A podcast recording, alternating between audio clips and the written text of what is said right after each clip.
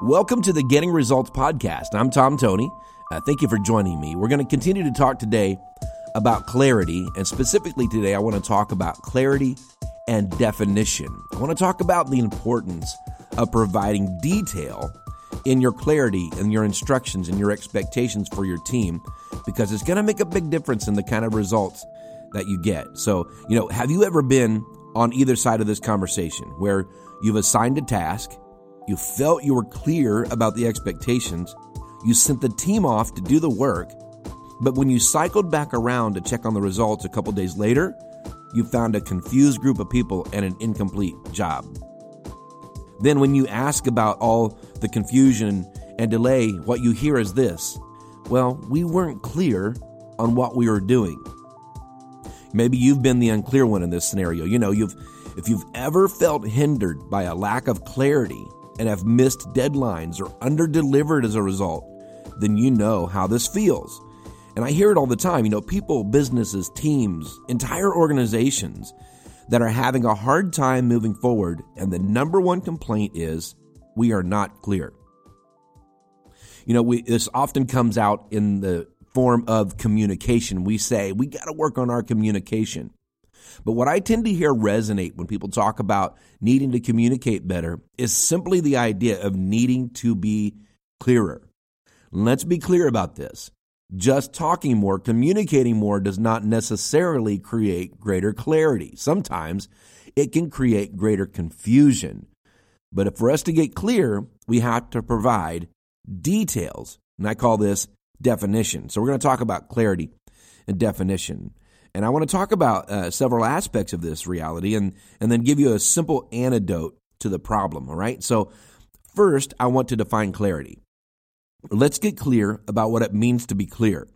You know, in our CAB university training, our Clarity Align and Barrier Busting university training, when I train on building a culture of clarity, I talk about going from vague to vivid.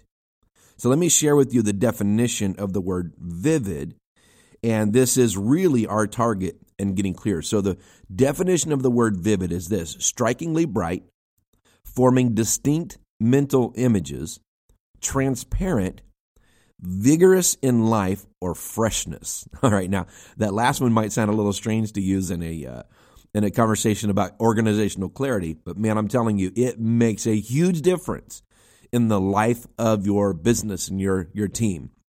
And so when I think of a vivid image, I think of the difference between the old uh, tube TVs I grew up watching and the new high definition TVs of today. And in fact, I'm not even going to mention the exact specs of the picture quality t- today because by the time I finish this recording and upload it to the podcast site, it'll already be likely outdated. It's moving that fast. So you know, we've advanced so quickly in the vividness of our picture quality in our televisions, and now it feels like the product gets clearer on almost a daily basis.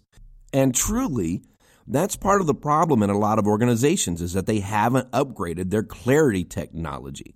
They're still living in the distant past with regard to the method they used to ensure that everyone on the team has a distinct mental image of what is expected. So I'll come back to this old technology, new technology comparison in just a moment, but I want to bring another aspect of clarity into the conversation before we move forward. So, on the one hand, we're going to inspect the quality of our clarity, but we also need to understand the composition of clarity. What are the components of being clear? You know, the purpose of clarity in any organization or team, or even just in our own personal lives, is the idea of understanding the methods and measurements of our goals. Clarity gives definition to our actions, and it gives definition to the desired results of those actions. You know, this is all we are defining when we are getting clear, either getting or giving clarity. So let's couple the analogy of the TVs to this idea of organizational clarity, defining the goals and actions and the relationship between the goals and actions and then the organizational clarity and the target of what that vivid reality is. And so, you know, when I was a kid, I would watch Monday Night Football with my dad. Now, this was in the 70s, and uh, the TV technology, though it was actually way advanced uh, past what my older siblings grew up with, was still not very fantastic. And I remember not being able to really make out the numbers on the players' jerseys whenever the camera panned back for a wide shot. Everything was fuzzy and lacked detail.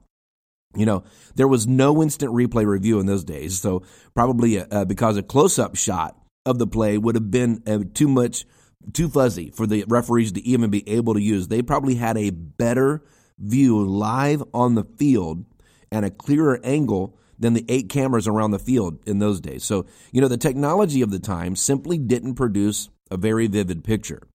Compare that to today. Now, when I watch Monday Night Football, for example, or any nature show or any movie, you can see the sweat rolling down the players' faces through their face masks. Now, the referees will make a call and then walk over to a monitor on the side of the field and check to make sure they got the call right. Why is that?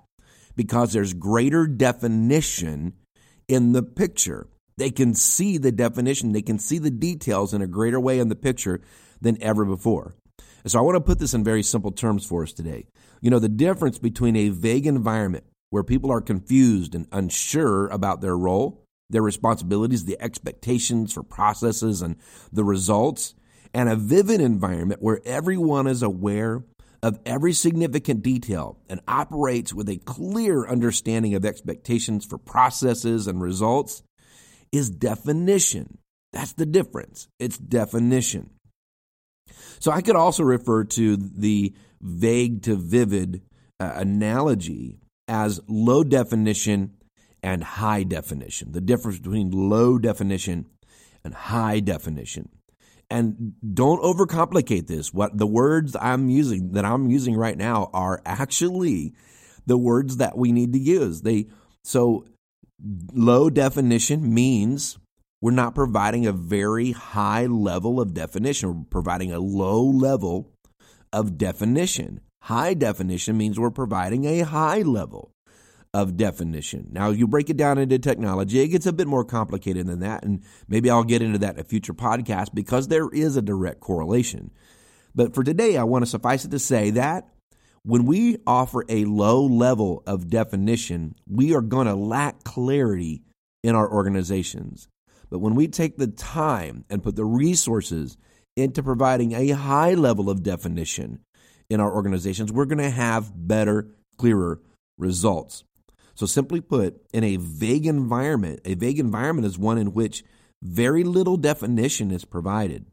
And a vivid environment is one in which a high quantity of definition is provided. And we might also even say quality. So, let me give you an example, and then I want to give you kind of an assignment. I'm actually going to use a principle of visual clarity to make this point. So, you know, in in the vivid technology arena, one of the things that we understand, at least early on, and how this technology worked, was a a uh, phrase called DPI. DPI stands for dots per inch, and it simply was a number that was associated with the number of lights points of light within a square inch on a screen. And so, obviously, the more points of light, the higher the definition. The fewer the points of light, the lower the definition.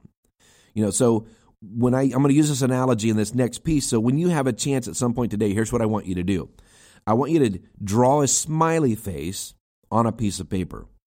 But here's how I want you to do it. I want you to draw it using dots. So rather than just putting your pen on the paper and dragging it around in a circle and then putting the dots in the smiley face in the middle, I want you to put your pen on the paper, make a dot, lift your pen, and then right next to that, make another dot and do this until you've made your the circle for the face and then the eyes and then the mouth. So you can repeat all those things for the mouth. But I want you to draw this this smiley face with dots. But here's the here's the catch. The first time you draw the smiley face, you're only allowed to use five dots total. Five dots. Can't can use no more than five dots to draw your smiley face. Then I want you to draw the smiley face again. The second time you're allowed to use 15 dots. No more, no more than 15. But the third time, the final time you draw the smiley face, you're allowed to use 250 dots. No more than that. So, which of these drawings do you suppose will look the most like a smiley face? Of course, the one with the most dots. And this is exactly how it works with organizational clarity. The quality of the results we are achieving is directly connected to how many dots or points of clarity or points of light we are providing. Dots are details, and the more we provide, the clearer the picture becomes. So here's your assignment this week. Every time you have to communicate a specific task or assignment, draw a happy face with dots first. Make every dot a detail. How many dots does it take to build a clear picture? When you feel satisfied with the happy face that you've drawn on the paper, use that as a gauge for the number of details you're going to provide for your team. So make every dot in that face a point of clarity. Then compare the results that you get to the picture of your smiley face. So if you're getting better results from your team, look at the smiley face. Was it a clearer smiley face? And you should see a correlation between the definition in the smiley face and the precision of the results on your team. This may be a challenge at first uh, as you learn to kind of gauge the level of detail your team needs, but over time, you're going to hit a rhythm and you'll be getting clearer, better results. And I'd love to hear your feedback in this. Let me know how this worked for you. Send me a message. Feel free to post your comments or send me a comment. And I look forward to getting those from you. So for now, I want you to go out there and keep getting results.